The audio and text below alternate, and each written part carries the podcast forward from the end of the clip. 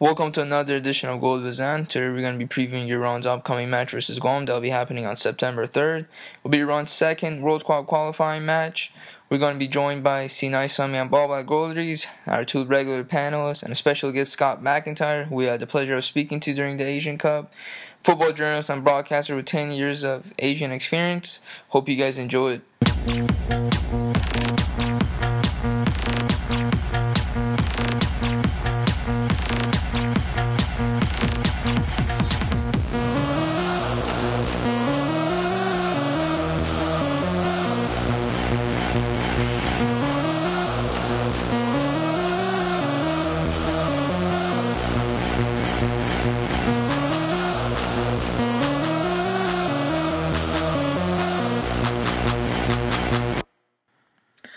Currently joined by Babak Goldries, Sinai Samian, and Scott McIntyre. How are you guys doing?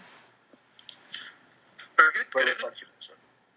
Thanks, Pasha. Good to be here. Yeah, pleasure, guys. So, as we know, Guam is top of Group D with six points, with back to back wins over Turkmenistan and India, and obviously five points above Iran currently. Before we discuss about Iran's match versus Guam, I want to first go back to Iran's first match versus Turkmenistan. As we saw, Queiroz's lineup was very uh, tactically very naive. And my first question to you, starting off with you, Sina, what should we what should we change and what should we be improving on against Guam? Um, I think the game against Turkmenistan we started well and everything looked. Yeah, certainly the game against uh, Turkmenistan, I thought we started well. We scored an early goal. Um, things looked right, but uh, our mistake was not to double our lead, and uh, he came back to haunt us. We had a few uh, problems on the left hand side of our defence. Um, because Ehsan Hajsafi was playing there. Although he has played a left back during his career, but he's not a recognised fullback, in my opinion, certainly. And he cost us the game.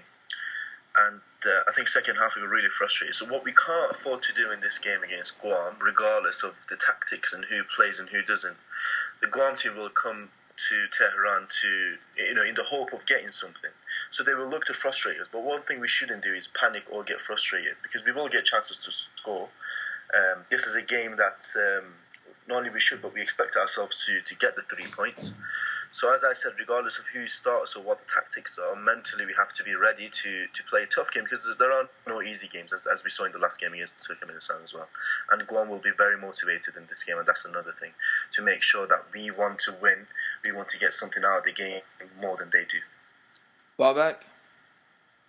Yeah, I agree with Sheena. Uh, tactically, let's say the first 20, 25 minutes of that game was some of the best attacking football I'd seen from Iran in a while, and I thought we are going to build on it, but uh, we really fell apart, especially on in the defensive side of the game. Centre backs weren't clicking, left back Hajsafi wasn't in good shape that day, but um, look, looking back, getting that result against Turkmenistan uh, over there may not have been the worst thing because. Uh, it's a wake up call for Queiroz. Number one, we won't underestimate our opponents coming forward.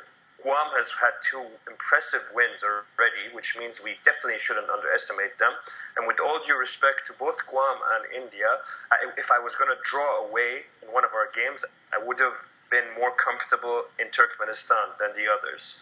So overall, I'm expecting to see a better game. But as Sina said, we have to we have to be patient and uh, we shouldn't get frustrated if we don't score an early goal. I just hope that we have the right tempo to be able to cause Guam problems. What did you make out of that match, Scott? Uh, I, I, thought uh, it, it, was an interesting prism to look at it through because uh, you know Turkmenistan had come uh, to Guam and uh, in many ways I think disrespected Guam because they arrived at five o'clock on the morning of the match and uh, they arrived with, I believe, 14 players, including only one goalkeeper. So, uh, you know, I mean, it's it's it's very hard if you put the two matches side by side because I thought Turkmenistan were good. Uh, against Iran, and obviously some players that didn't travel to Guam that I think staying in Turkmenistan. So, uh, you know, it, it, in many ways, it's hard to get a real measure on, you know, on how strong the, the opponent was. But certainly, everybody uh, you know, uh, I think in Guam and around Asia was expecting that Iran still should be good enough to take maximum points against Turkmenistan. So it's put a little bit of pressure on them heading into these games now, particularly having the bye, which is an artificial uh, you know conflation of the table. I mean, if if you were to drop points, for example, in, in either of these games, you know, it, uh, and you've reached the halfway stage uh, of qualification, it could be a hard thing to turn around. Right.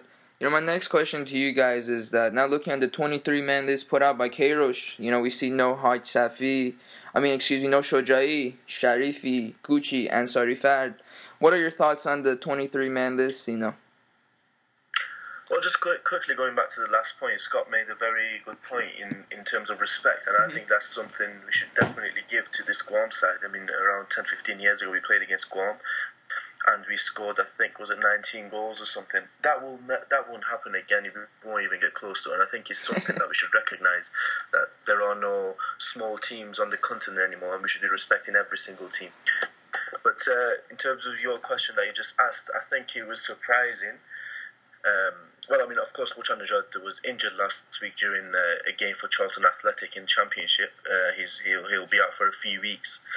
Uh, Shojai has been without a club um, since uh, June or July, um, so he's had no training, no games whatsoever. So it makes sense for him for him to to not be included. Ansar has just moved to his new club in Greece.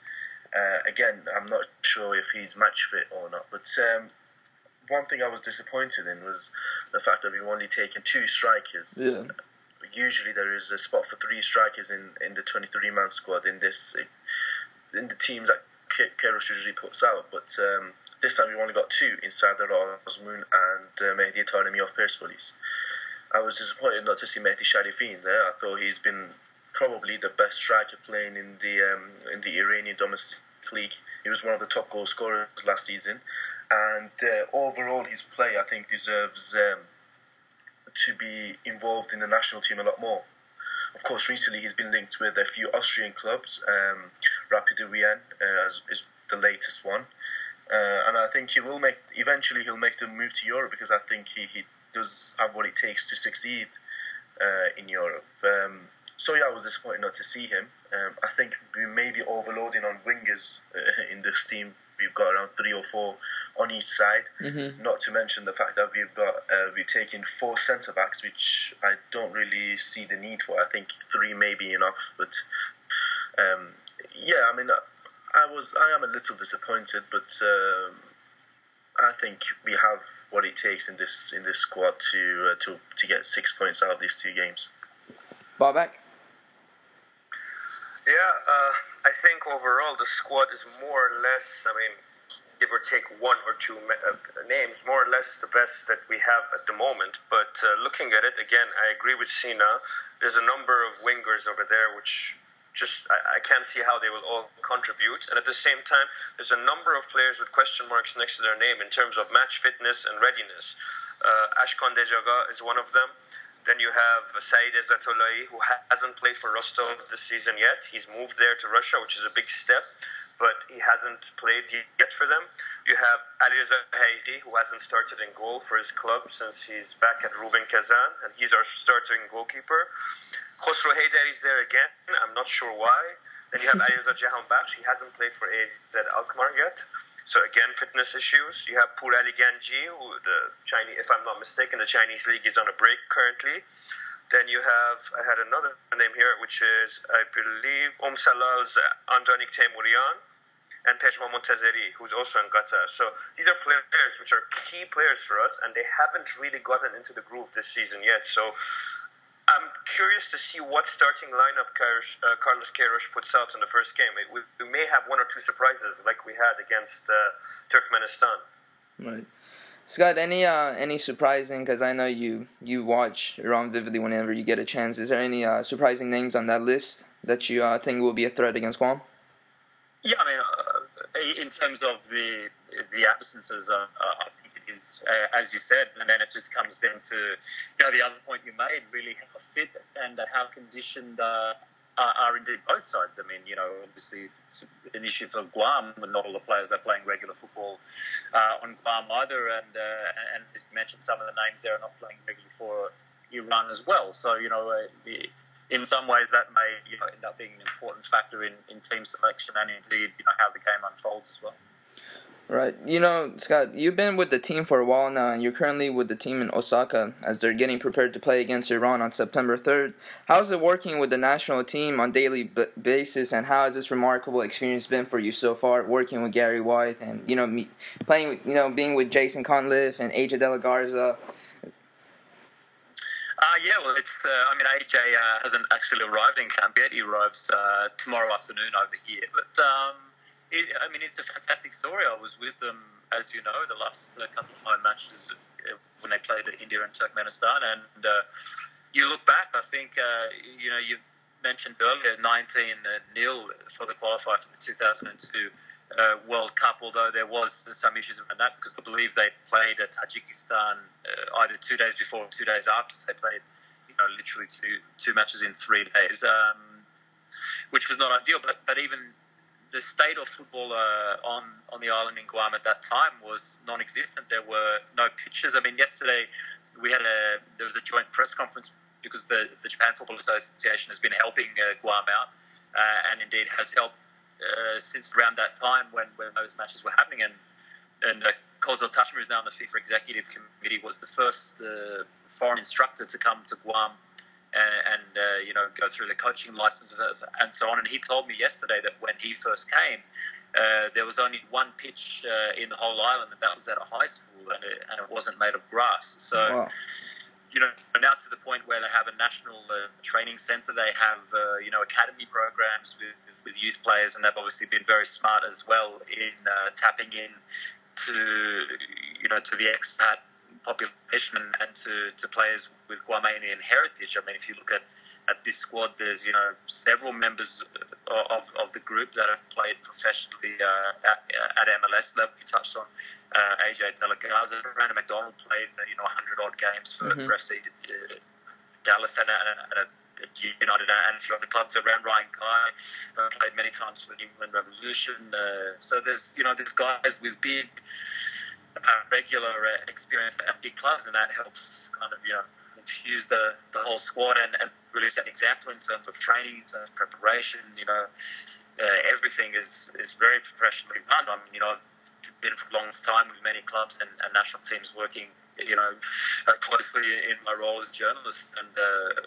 you know, in terms of the preparation, I can honestly say the, the, the attitude of, of the players here is as good as I've seen it anywhere uh, you know, the facilities uh, here that the JFA have assisted with are, are up there you know, in, in global standards. I mean, it's a, it's a fantastic facility, you know, numerous full size pitches. Even I look around now, it's almost midnight uh, in Japan. There's still uh, youth uh, teams from, from various Japanese clubs out here training uh, under floodlights. Uh, like everything, that, you know, you couldn't ask for a better uh, preparation. So you know, it's it's it's a wonderful story. I mean, I think there's only 160,000 people that uh, live permanently on Guam, and, and you you talk about a potential crowd maybe in a couple of days' time. You know, it's almost half the population of Guam. So right. Uh, to, to come from such a small base, so uh, you know, I, I, think you you know you touched on Gary's done a wonderful job, Richard Lai, the president uh, of Guam, and you know, they've got a lot of outside help uh, as well. I mean, this is a, also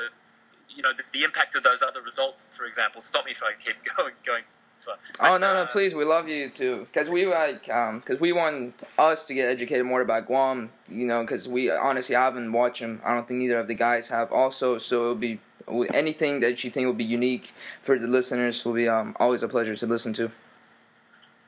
So, so I mean, you, you talk about the staffing levels. I mean, a couple of years ago, there was a, a coach, and, and prior to Gary, uh, those coaches were on loan from uh, the JFA until there was a change in US regulations around 2011 where you had to hire someone with uh, ties to the US. And Gary had worked previously in Seattle running the youth academy there. So uh, he was brought in. But, uh, you know, I, think that may have been one of the first times that the coaching and technical staff was actually paid, you know, and, and now to the point where you've got local assistant coaches, uh, he's got a uh, goalkeeping coach uh, Adrian Creamer, who's very highly regarded, works at Watford uh, in the UK. He's now here working with the team uh, as well, and, and, as a result of the wins last time, the GFA uh, invested for the very first time in getting a sports scientist here. So uh, right. we have a, a, guy called Andrew Young from Australia, who's very highly regarded, has worked with the Australian national team for many many years, and and and you know and, and works professionally with all other sports. Uh, he does a Formula One racing, and he, he actually, uh, I believe, turned down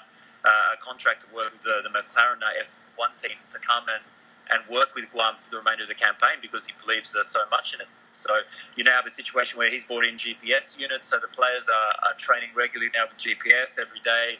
Uh, you know the data is being downloaded, and, and the players are you know aware that the, the training loads are, are being carefully tailored to prevent injury. So it's uh, you know it's the, the whole program is really you know every every camp developing and becoming you know so professional. So I think the days now of you know 19 nils and this kind of uh, thing is gone. And, and despite the population and, and you know the history uh, with Guam, I think it's uh, you know it's really not beyond the realms that okay, maybe you qualification for the World Cup is difficult, but we sometimes forget this is also uh, doubling as qualification for the Asian Cup, and you know I think that's a, a legitimate aim for Guam. Right. Scott, Scott, I have a question. I mean, first of all, some of the stuff you just said makes me shake my head a little bit because it's impressive at one in one hand, and at the same time, you feel that some of those resources are not at the disposal of Carlos Queiroz at the national team, which is a bit of a shame because we have we're a country which was a traditional powerhouse in Asian football, and now we have a manager who is definitely has an international pedigree, but uh, has got his hands tied a little bit in terms of the help he gets. But my question is did Guam uh, legitimately have some sort of uh, aspirations to finish second in this group before a ball was kicked, or were these uh, first two games completely changed things and uh, caught even the most optimistic of uh, members of the back backroom staff by surprise? Uh, no, it, it, it, no, it's not. It wasn't a surprise. I mean, I, I, you know, I was with them as, as I said for, for the first thing, and I remember the build to those games uh, when there were team meetings and. Uh, and you know the coaching staff and the players would get together and say, you know, what are our aims for these two games? Everybody said we will be on top of Group D after the first two games, and that was the aim. You know, whether it was going to be four points or six or three, even that that it took to get you there, that was uh, the the aim, and, and really every player totally bought into it. And uh, and you know, we did a similar exercise uh, here uh, a couple of nights ago. You know, what are what are the aims and the ambitions for these upcoming matches? And and every single uh, player of the 20 man squad uh, said we will be on top of Group D uh, after these next two matches as well. So the belief. I mean, really, the belief in the squad is is, is astonishing. You know, I mean, the, the, the players think and, and feel and believe that they can beat Iran. Sina, is there any question you have for Scott? No, I think he's he's covered everything. Yeah. Just, I'm just waiting for the game. I think it's going to be a really interesting game. And um, listen, we all know what the Iranian football community is like. They'll underestimate each and every opponent. So uh, I have no questions that there will be uh, an element of uh, complacency from the Iranian camp. I just hope um, it's not as big as uh, I hope it is, and uh, we manage to, to win the game. Right, Scott, I have a question for you. Um, you know, because I know that Guam has a really like fluid attacking style of game to them. Um, which players do you think will be a threat against Iran? Um, before we're gonna jump talking about lineups and stuff, and what kind of formation do you does usually Gary White play, as we saw the, the matches against Turkmenistan and India?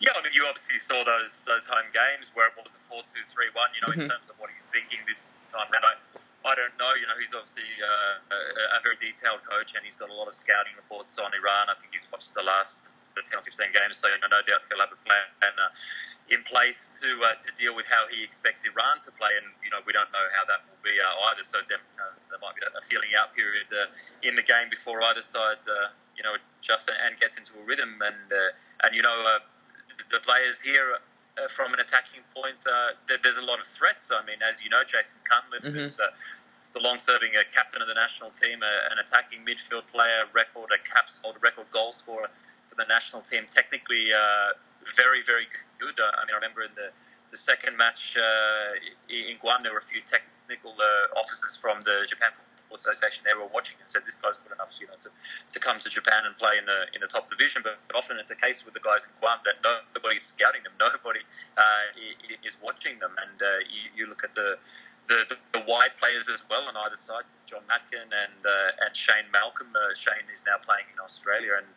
And they're very exciting players. They're, they're pacey players. They're direct. They like to have the ball at their feet, dribble, take uh, players on, and they're also very good in, in one-on-one situations, and, and you know they've got a good shot on them as well. So there's certainly a lot of uh, attacking weapons uh, in the side, and, and defensively uh, as well. Obviously, AJ De La Garza is one of the, right. you know, in my opinion, the best defenders in, in Asia, and uh, and a young guy Mason Grimes who's come on in, in leaps and bounds has been doing a, a great job as well, and and the the right fullback Alex Lee is. Uh, is really come from nowhere. I mean, he plays the second division the football in the States for, for Richmond Kickers, but he was probably the best player, I think, over the two games. You know, a real uh, attack-minded uh, fullback. Uh, we did a fitness uh, test here the other day with a sports scientist, and, you know, uh, he came out almost on top of that. And, and again, he's technically a very uh, good player. So, you, you, know, I think people just look at it on the outside now, and they look historically at the results, and uh, you know,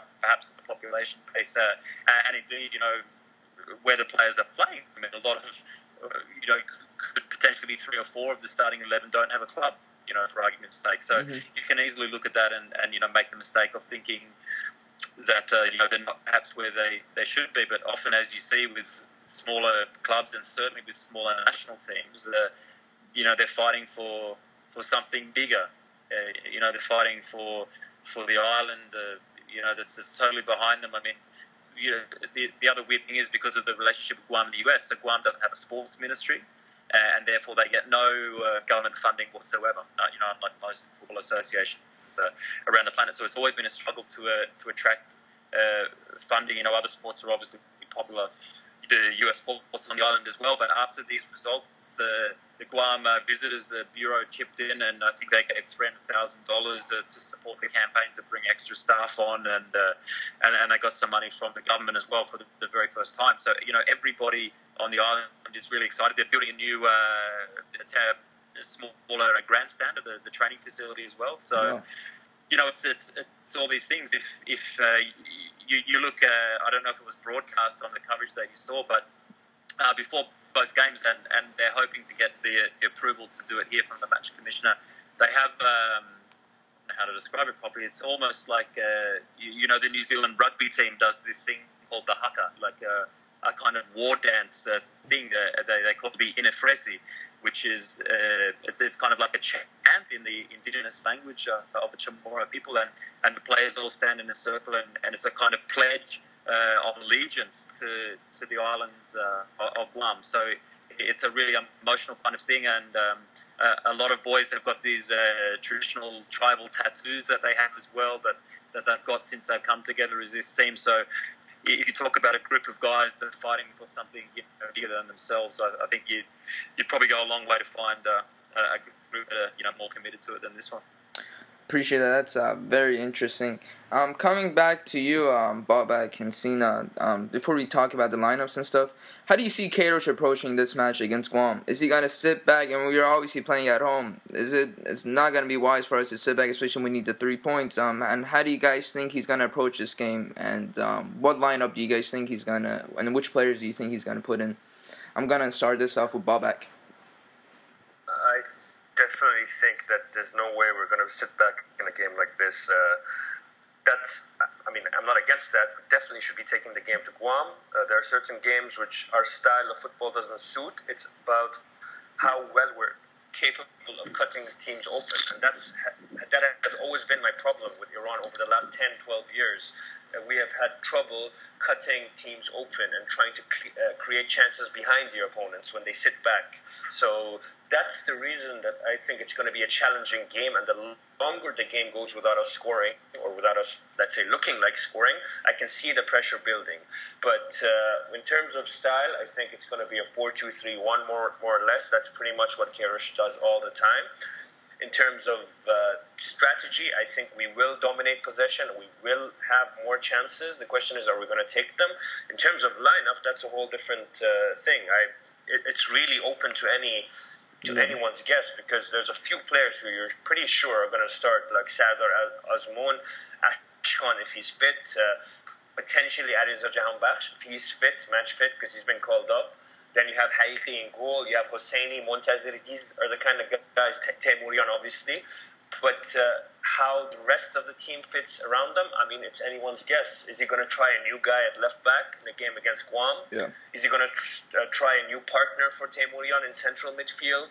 Is Saeid Ezatolahi going to get, get another chance? I mean, a lot of questions because it's a two game series against Guam and India, and I really don't know what's going on in Queiroz's mind because it's been a long time since our last game.